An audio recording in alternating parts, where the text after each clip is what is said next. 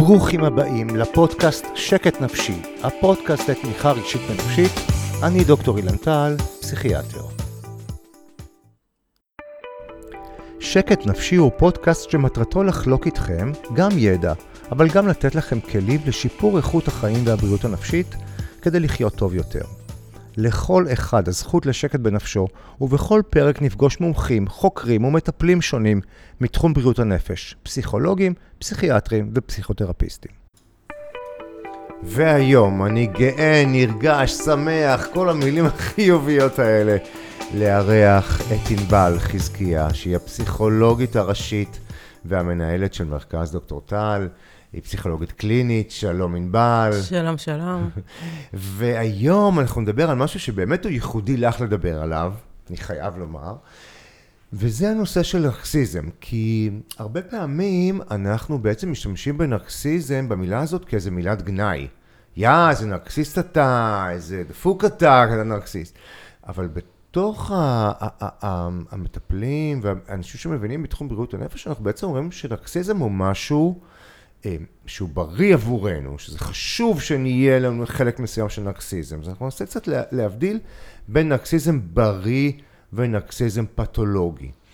אה, אז אם את יכולה קצת להסביר מה זה נרקסיזם, כאילו כשאת אומרת, נרקסיזם למה, לאיזה, מה, מה, מה, מה זה התכונה הזאת נרקסיזם בכלל? אוקיי, okay, אז אני חושבת שקודם כל בפסיכולוגיה זה שונה קצת מהנרקסיזם הפסיכיאטרי. בפסיכולוגיה כשאומרים נרקסיזם, הכוונה לערך עצמי. אוקיי? לא טוב, לא רע, ערך עצמי. כל מה שקשור לערך עצמי נמצא על הציר הנרקסיסטי. וכמו הרבה דברים בבריאות הנפש, אה, גם נרקסיזם זה ספקטרום, זה ציר שבקצה האחד שלו יש נרקסיזם בריא, בקצה השני שלו יש נרקסיזם פתולוגי. שזה, רגע, שנייה, רק ערך עצמי, או שזה גם ביטחון עצמי, או שזה גם אה, מה אני חושב על עצמי, או מה חושבים, מה אני חושב שחושבים עליי. כל מה שקשור לעצמי, שקיבל את השם סלף בלועזית, זה קשור לציר הנרקסיסטי. בצד הבריא שלו יש בדיוק את זה, את בן אדם שיש לו ערך עצמי, שהוא דואג לעצמו, שהוא שם את עצמו במרכז באופן החיובי של המילה, אה, דואג לעצמו, שומר על עצמו, יש לו עמוד שדרה משלו, זה הצד של הנרקסיזם הבריא, וזה צד שחשוב מאוד שיהיה לנו. מה זאת אומרת שם את עצמו במרכז במובן החיובי של המילה? זה אומר שאנחנו בעד עצמנו. אם אני הולכת לראיון עבודה, אני לא אמורה לרצות שהמועמד הטוב ביותר ינצח. אני אמורה okay. להיות אוקיי. בעד עצמי, לרצות שאני אעקוף את כולם, ו- ושאותי יקבלו לעבודה. על להיות בעד עצמי ולתת לעצמי איזה פור, לא להיות לגמרי אובייקטיבי לגבי עצמי, אלא בעדי עם איזושהי הטיה עצמית חיובית בעד עצמי, היא חיונית לנו. אז מה... אז... בוא ניקח את זה כרגע, את זה שאני הולך לרעיון עבודה. איך נרקסיזם פתולוגי יראה את זה? הנרקסיסט הפתולוגי מונע מאוד מהצורך בהתפעלות ובהערצה. והוא הרבה מאחר. פעמים... מהאחר. הוא כל הזמן צריך הזנה נרקסיסטית, התפעלות, הערצה, מחמאות, אה, מילים טובות. אה, הרבה פעמים הוא שם את עצמו במרכז על חשבון הזולת באופן גס, אין לו אמפתיה לאחר, הוא בכלל לא רואה את האחר, משתמש באחר לצרכיו, רואה בו אמצעי להשגת מטרותיו ולא אדם בפני עצמו. אה, ואחד כזה שיבוא לרעיון עבודה, אה, מאוד מאוד יאדיר את עצמו, יפאר את עצמו, יגיד רק במה הוא טוב. אה, לא יוכל להגיד מילים שליליות על עצמו. אם יהיה איזו שאלה שתאתגר אותו, או תעביר עליו ביקורת, הוא יכול להתעצבן מזה. זה דפוס אחר לגמרי. אני מבין, אבל כאילו כמישהו שהוא לא פסיכולוג, נניח, כמישהו, אדם מן השורה, שאני אשב, אני אהיה מראיין ברעיון עבודה. אז אני לא יודע, כאילו, כי גם זה שרוצה שהוא יצליח ואחרים לא יצליחו, וזה שמפאר את עצמו, כאילו, כמה אני אדע להבדיל בין שני המצבים, זה נורא קשה. כאילו, על פניו הם נראים דומים בחוץ. אה, דווקא לא, דווקא לא. דווקא למתבונן מן הצד, זה מאוד ברור האם הבן אדם רואה בעצמו אדם אה, אה, עם יתרונות, עם חסרונות, עם נקודות שיותר טובות אצלו ופחות טובות אצלו. אה, והוא בוחר להדגיש את החיובי, אבל יודע גם להתייחס לשלילי, אה, לפרש את השלילי, לדעת מה היתרון היחסי שלו ולהציג אותו באור חיובי, לעומת בן אדם שחושב שהוא רק טוב ואין בו חסרונות ולא מסוגל לענות בכלל על שאלות של אה, במה אתה פחות טוב, הוא ייעלב אפילו מעצם השאלה והרבה פעמים גם יתעצבן על המראיין שהוא בכלל מעז לשאול אותו את זה. אבל יש לי פה שאלה, כי נרקסיסט הפתולוגי יכול לצאת מהסיטואציה הזאת, אמ, לא להתקבל, להרגיש מאוד רע, ופתאום אנחנו רואים בן אדם הפוך. הוא יגיד, אני הכי גרוע, או, או, או, ש, או, שזה, או, ש, או שהוא יגיד, זה בגללם. הנרקס... כאילו, איזה... למי אין בעצם חוט שדרה כזה שהוא יכול... במהירות ליפול? לנרקסיסט הכאילו נורמטיבי נניח, בריא או הנרקסיסט הפתולוגי? תראה, בנרקסיסט, בצד של הנרקסיסט הפתולוגי יש שני סוגי נרקסיזם, אוקיי? Okay. Okay? אחד זה זה שאמ, שאמרנו, שדיברנו עליו שצריך כל הזמן הערצה והתפעלות ורק דברים טובים וכזה. הצד השני הוא בדיוק ההפך ממנו, הוא נקרא הנרקסיסט הביישן. שזה באמת מישהו שלהפך, יש לו ערך עצמי מאוד מאוד מאוד נמוך, אוקיי? הוא לא רוצה תשומת לב, הוא לא אוהב להיות במרכז, והוא לא אוהב שחוגגים לו יום ההולדת, ואם נותנים לו מחמאה, אז הוא יגיד, לא, בעצם, זה בכלל לא מגיע לי. שזה בעצם הצד השני של הגרנדיוזיות, של הנרקסיסט הגרנדיוזי, ו- אבל, אבל הם שני צדדים של אותו מטבע, הם עובדים על אותו דבר. אז גם לבקר את עצמך יתר על המידה וגם להאדיר את עצמך יתר על המידה, זה אותו דבר. לא, אני... שנייה, איך לבקר את עצמך? זה כמו להאדיר את עצמך. איך זה נתפס? כי מה קורה? כי אתה לא רואה בעצמך אדם נורמלי אנושי, עם יתרונות וחסרונות, שטוב בדברים מסוימים ופחות טוב בדברים אחרים. והוא לא מרכז תשומת הלב, אבל ביום ההולדת מותר לו שיהיה לו יום אחד שהוא תשומת לב. ו- ולראות את עצמך באופן אה, מאוזן. רגיל, נורמלי, מאוזן, כן, אנושי. אנושי. הצד הפתולוגי של הנרקסיזם הוא או שהוא רואה בעצמו יותר מכל האוכלוסייה, והצד השני של זה, זה שהוא פחות מכל האוכלוסייה. כשה, כשהנרקסיסט שרואה את עצמו פחות מכל האוכלוסייה, הוא הכי אה, נחות, אני מניח שיש לו גם אה, אה, פנטזיות שזה לא יהיה ככה. הרבה פעמים אולי. אני שואל שאלה, האם בעצם לנרקסיסט שמרגיש נחות, יש פנטזיות שאולי הוא היה יכול להצליח? בוודאי, כמו שלנרקסיסט שצריך כל הזמן ההדרה, יש מאחורה את הפחד התמידי שהוא בעצם לא, והוא בעצם עוד שנייה עולים עליו והוא, והוא מתחזה.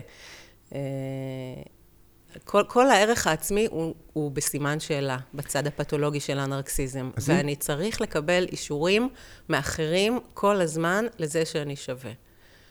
או שאני אומר, נכון שאני שווה, נכון שאני שווה, נכון שאני שווה, או שאני אומר, נכון שאני לא שווה, נכון שאני לא שווה, נכון שאני לא שווה, אבל עדיין הערך העצמי שלי הוא בסימן שאלה, ו- ורק האחר יקבע את הערך שלו. ייתן לי מחמאה, אני ארגיש בהיי, יעביר עליי ביקורת, אני ארגיש בדאון. את אומרת, אם אני מבין נכון, בוא נבדיל בין שני דברים.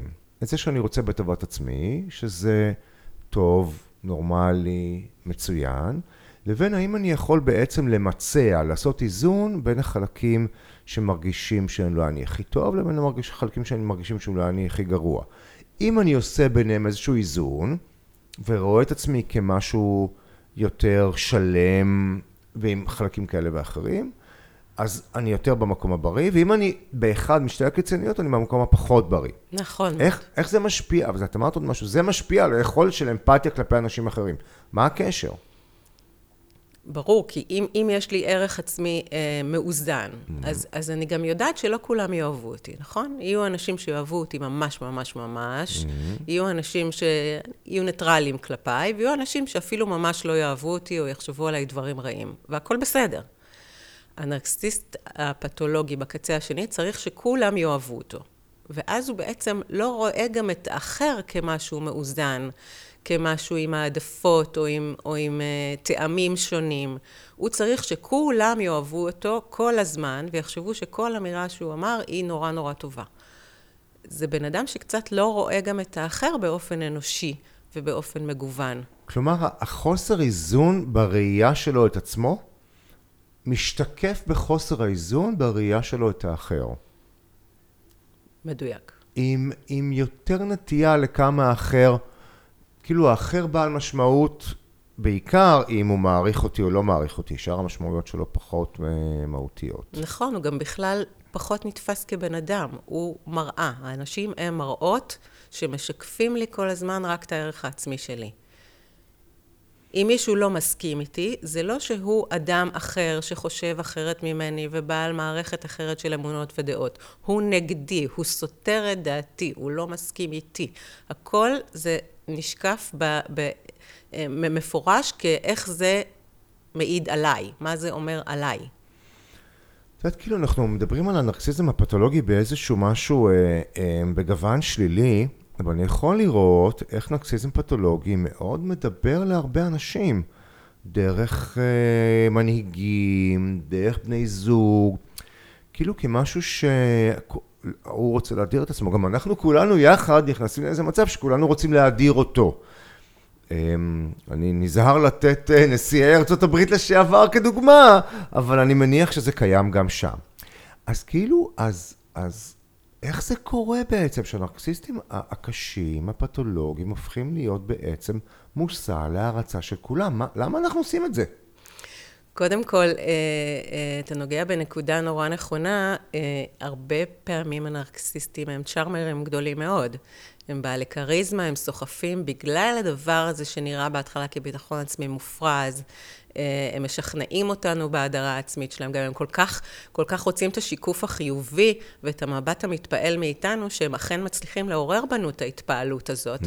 ואז בחזרה אנחנו משקפים להם דמות שראויה להתפעלות, אז הם עוד יותר מתפעלים ועוד יותר, זה, זה בהתחלה של כל זוגיות עם נרקסיט זה מאוד מאוד נפוץ, הוא, הוא מאדיר את, את האישה שאיתו, והיא מרגישה נורא נורא בעלת ערך שהיא איתו, והוא מרגיש בעל ערך כי היא בעלת ערך ואז היא איתו. הדבר הזה נהיה אה, מאוד מאוד סוחף, אה, ומנגנון שככה בדרך כלל אה, מאפיין התחלות של קשרים עם נרקסיסטים, או של עלייה של נרקסיסטים לגדולה במקומות הפוליטיים או התקשורתיים נגיד, אם חושבים על טלוויזיה וכולי. ומה קורה כשנרקסיסט בריא ולא בריא לא מקבל את uh, מה שהוא צריך לקבל מהאחר? את ה... בוא נתחיל בנרקסיסט בריא. נרקסיסט בריא אומרים לו, אתה לא עברת את הרעיון עבודה, אה, אנחנו מצאנו אותך פחות מתאים. איך הוא מגיב? אוקיי, okay, אז הצורך בהכרה ובהתפעלות ובלהתקבל, או העלבון שלנו כשאנחנו אה, לא עוברים רעיון עבודה, או כשאנחנו מקבלים דחייה, אה, לא נעלם לשום מקום. אנחנו תמיד צריכים שיראו אותנו, אנחנו צריכים שיקופים, אנחנו צריכים הערכה, זה לא הולך לשום מקום. אבל נרקסיסט, עם, עם, עם, אה, אדם עם נרקסיזם בריא, יקבל את העלבון הזה ויתאושש ממנו אחרי כמה איך, זמן. איך, איך? איך? הוא יצליח לשקם את הערך העצמי שלו. יבכה קצת, יתאבל קצת, יגיד, אוקיי, אז לא הצלחתי עכשיו, הצלחתי במקודמות קודמים בעבר, אני מאמין שאני אוכל להצליח בעתיד, ובואו ננסה עוד פעם. נראה איזו תמונה שלמה, שגם כוללת את ההצלחות ואת האי-הצלחות שלו. נכון, והוא גם יוכל להגיד לעצמו, יכול להיות שבריאיון הזה לא עברתי כי אמרתי משפט כזה לא מתאים או אחר, כי לא הייתה לי כימיה עם המראיין הספציפי הזה. אז הוא גם ייעלב. כולם נעלבים וכולם צריכים שיקופים, הערכה ומחמאות. זה לא הולך לאיבוד.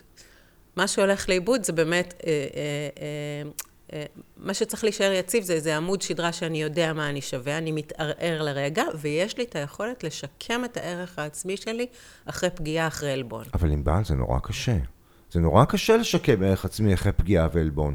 לא רצו אותי, נפרדו ממני, כעסו עליי, אמרו לי משהו לא טוב בבית ספר, חברה אמרה לי משהו לא טוב, שהיא נורא... כאילו זה נורא קשה לשקם דברים כאלה. נכון, אה, וכאן אנחנו אמורים להסתמך על ההיסטוריה שלנו. עכשיו אפשר לדבר איך, איך נבנה הציר הנרקסיסטי הזה ואיך נבנה ביטחון עצמי לפי הילדות. אם תרצה, תכף ניכנס לזה, אבל, אה, אבל אני רוצה לדבר קודם על הנרקסיסט הפתולוגי, יאללה. ששאלת מה קורה לו כשהוא לא מתקבל לראיון, או כשהוא מקבל ביקורת. הוא נעלב, אבל הוא הרבה פעמים לא ידע שהוא נעלב. זאת אומרת, יש פה איזה חוסר מודעות לרגשות שלי. מה זאת אומרת? הוא לא יודע שהוא נעלב? לי, הוא כועס ישר. אוקיי. Okay. הוא הרגיש יותר כעס, איך העיזו לא לקבל אותי. איך, איך לא ראו כמה אני מדהים. באיזה זכות הוא חושב שאני לא מתאים לעבודה שלו, ושמישהו אחר כן. הכעס, שאנחנו קוראים לו זעם נרקסיסטי, okay. אוקיי. יעלה הרבה לפני שהבן אדם יבין שהוא בכלל נפגע עכשיו, נעלב עכשיו, התערער עכשיו. אין לו כל כך מודעות למה שהוא מרגיש. סליחה, למה... זה לא, כאילו, טיפה לא מסתדר לי, עכשיו אני לא איש מקצוע, טיפה לא מסתדר לי, הוא הכי זקוק לדבר הזה שיגידו לו שהוא מדהים, ואז לא אומרים לו שהוא מדהים, ואז הוא לא מבין שהוא נעלב. למה? כי אם הוא נעלב... כי, כי עלבון זה להיות חלש. הוא, הוא לא רוצה לראות את עצמו חלש, או נעלב, או פגיע. הוא רוצה הוא לראות באחר, באחר אשם לזה שהוא לא ראה, לא זיהה, לא העריך נכון. הבנתי. ואז מופיע משהו שהוא יותר כעסני באופי. כעסני. בתגובה. כן, כעסני, נקמני לפעמים. אוקיי. אז שנייה, את אמרת לפני כן שאדם כאילו שיש לו נרקסיזם תקין, כאילו בהתפתחות שלו היה משהו תקין. אז מה היה לא תקין בהתפתחות של מישהו שהתפתח לנרקסיס פתולוגי? קודם כל שנייה, אנחנו, אנחנו קצת מאשימים את הנרקסיסטים הפתולוגיים בזה שהם כאלה. אבל הם לא בחרו להיות כאלה, זה נכון. בחר אותם. נכון. מה בח... איך, זה, איך זה מתפתח? מה אנחנו מבינים שמתפתח פה? אז בואו נדבר על התפתחות של ערך עצמי תקין, אוקיי? בהתפתחות תקינה. בהתפתחות תקינה, אנחנו כבר מהיום שנולדנו, מהגיל הרך, גילאים הקריטיים של השנה הראשונה של החיים, שנתיים ראשונות של החיים, אמורים לקבל מהורינו מבט מתפעל, מבט אוהב, קודם כל שאוהב אותנו בזכות מי שאנחנו, אוקיי? רק נולדנו, יש לנו דופק, אנחנו שלהם, אנחנו ראויים לאהבה. עוד לפני שציירנו ציור יפה, או הבאנו ציון טוב מהבית ספר, או סידרנו את החדר. אנחנו רואים לאהבה בזכות מי שאנחנו. ורואים אותנו במבט הזה של האפור הקטן הזה. ההורים בעדנו. אה, ובנוסף לזה שהם בעדנו ורואים אותנו במבט קצת מתפעל ואוהב, הם גם רואים אותנו, אמורים לראות אותנו בהתפתחות תקינה כפי שאנחנו. זאת אומרת, אם אנחנו נורא נורא טובים בציור ופחות טובים בכדורגל, אז אנחנו רוצים ורואים שיראו את זה, ולא יכעסו עלינו שאנחנו לא טובים גם בציור וגם בכדורגל, אלא יטפחו את מה שאנחנו טובים בו, יראו את זה, אבל גם יכירו במה אנחנו פחות טובים. אוקיי, אנחנו יותר הומנים, אנחנו יותר ריאליים, אנחנו יותר אוהבים uh, ספורט, אנחנו יותר אוהבים אומנות, שיראו מי אנחנו ומה אנחנו, ו- ויכבדו את הדבר הזה, ויגדלו אותנו לפי הנטיות האמיתיות שלנו. כן, ואז נולדים לך אה, תאומים, אחד שקט, שקט, שקט, והשני עושה, אה, לא מפסיק לבכות כל היום. אז, אז מה, אז מה עושים אז? אפשר לתת דוגמה לזה שלא כל ההורים מסתכלים כל הזמן על כל הילדים במבט מתפעל. נכון, בגלל זה אני אומרת, צריך שילוב, גם התפעלות, והתפעלות זה לא רק להעריץ ולהגיד, וואו, איזה ציור מהמם ציירת פיקאסו, התפעלות זה אלא... להסתכל בעיניים טובות על הילד, להיות בעדו. גם זה שבוכה, אפשר להגיד, איזה נודניק ואיזה בוכה הוא, ואפשר okay. אוקיי. להגיד, משהו כואב לו, בוא נראה מה, בוא נרגיע, בוא ננסה לווסת. אז, אז ההסתכלות, להיות בעד הילד, זה, זה המבט המתפעל הזה, ולראות גם את הקשיים. והדבר השלישי זה באמת אה, גם ליהנות מלהיות איתו, אוקיי? שהכיף הוא החוויה, לא רק המשותפת. הלנצח והמקום הראשון, אלא עצם החוויה של הימצאות ביחד. זה הבונה עצמי אה, בריא mm-hmm. וחיובי להמשך. אה, הנרקסיסט הפתולוגי, איפה שהוא לא קיבל אחד מהשלושה האלה. יכול להיות שהוא קיבל רק אידיאליזציה ורק התפעלות, אבל רק על הישגים טובים. והוא לא קיבל הבנה על הקשיים שלו, ואז הוא כל הזמן צריך לתחזק את המקום הזה שהוא הכי טוב, הוא מקום ראשון, ורק על הצטיינות הוא מקבל הערכה, לא על עצם מי שהוא. יכול להיות בן אדם הפוך, שקיבל את המבט הנורא נורא אובייקטיבי, ולא את המבט שנותן לו פור.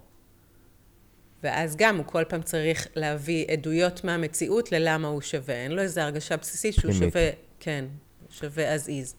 יש לי פה בעיה, כי אם אני נרקסיס פתולוגי, אז ברור שאני אסתכל על הילד שלי במבט איפה הוא בעצם מאדיר אותי, ואז אם הוא יקבל ציונים טובים, אני אתפעל מזה, ואם הוא יקבל ציונים רעים, אני אכעס עליו, כי זה... עכשיו, לא רק שזה לא מאדיר אותי, אני צריך לשבת בפני המורה ולהסביר למה הילד קיבל 70 או 60 או זה, אז איך... וגידלת דור שני של נקסיזם. אז מה עושים עם זה? אז, אז, אז אתה מוביל למה טיפול הוא כל כך כל כך חשוב, כי אנחנו קודם כל נצטרך לטפל בעצמנו בשביל לא לדפוק את הילדים שלנו, אם אפשר להגיד את זה. נקסיס פתיולוגי יודע את זה? הוא לא יגיע לטיפול ויגיד, טוב, תקשיבי, ענבל, אני נרקסיסט פתולוגי, בואי נתחיל, מה הוא יגיד? נרקסיסט פתולוגי באמת יגיע לטיפול או בעקבות לחץ חיצוני, הרבה פעמים, מוטיבציות חיצוניות. אה, אשתו תשלח אותו, או הילדים שלו יגידו לו שהוא חייב כי הם לא יכולים איתו יותר, או משהו כזה, או שהוא מגיע במשבר מאוד מאוד גדול, אחרי שהוא התרסק נרקסיסטית. מה זאת אומרת התרסק נרקסיסטית? סליחה. פוטר מעשרה מקומות עבודה אחרונים. אוקיי. עבר אה, גירושים כואבים mm. וכל הדימוי העצמי שלו התרסק. לפעמים הסתבך במשהו mm. שככה הביא אותו לקצה והוא פתאום, איז, איזשהו wake-up call חיצוני צריך להיות. אוקיי. ואז אפשר לעבוד עם אנשים כאלה בטיפול? תלוי את מי שואלים. פרויד okay. אוקיי. אמר שלא. אוקיי. Okay. שנרקסיסטים הם בלתי ניתנים לטיפול. אה, אה, אחריו כבר תיאורטיקנים אחרים, ובראשם היינץ קוט, שהוא אבי פסיכולוגיות העצמי, דיבר אחרת ואמר אה, בעצם שהטיפול נועד לתקן את כל הדברים האלה שנגרעו מהם בילדות, לתת את אותו אידיאליזציה ומירורינג וחוויית שותפות, והדבר הזה ייתן מזור לאנרקסיזם וירפא את הנרקסיזם הפתולוגי גם. אני הרבה פעמים אוהב אה, פחות להשתמש במילים ריפוי, אלא יותר במיתון, בעידון, בעיגול.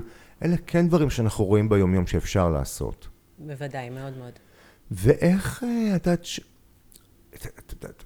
צריך מאוד בזהירות אם ככה לדבר עם אנשים כאלה, כדי לא לפגוע בהם, זה בעיה, כי כשהוא בא לטיפול, רוצים להראות לו בעצם איפה זה מכשיל אותו, ומצד שני לא לפגוע בו.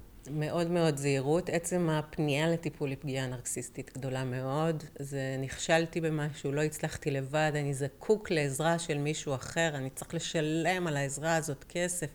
זה, זה הרבה פעמים פגיעה נרקסיסטית מהמדרגה הראשונה. כן, לשלם על מישהו שיעזור לי רגשית. זה ממש, כל כך מאכזב. ממש, ו, וצריך מאוד לכבד את זה ולחזק את, ה, את הפנייה לטיפול ואת האומץ להסתכל על האזורים הפחות מחמיאים של העצמי. אה, שזה אני חושבת גם בטיפול לא בנרקסיסטים. כל אחד שבא לטיפול צריך לקבל המון המון חיזוק. מודעות עצמית זה עבודה כואבת. אכן, מאוד.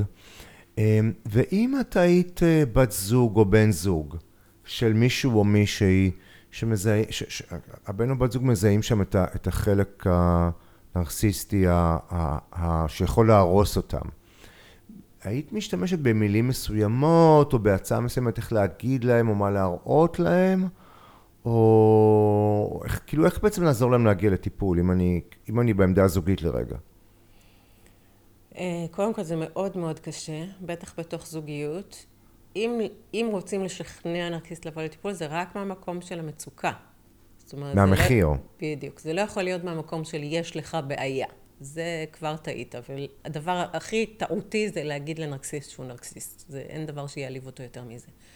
רק על המחיר, שהוא אה, כועס המון, אה, עם מחשבות נקמה המון, אה, אם הוא ער לזה אז גם נפגע המון, נעלב המון, אה, לא שקט, כל הזמן הוא לא שקט. אה, ובאמת המקום הזה שהערך העצמי הוא כל הזמן באפ ודאון ואפ ודאון ואפשר להשתגע מזה. אה, אז, אז רק למקום של המצוקה ושהמחיר באמת שהוא משלם. תודה רבה לענבל חזקיה על הנושא הכל כך רלוונטי הזה. תודה ענבל. תודה אילן. תודה ולכם שהייתם איתנו ונחזור שוב בפודקאסט הבא.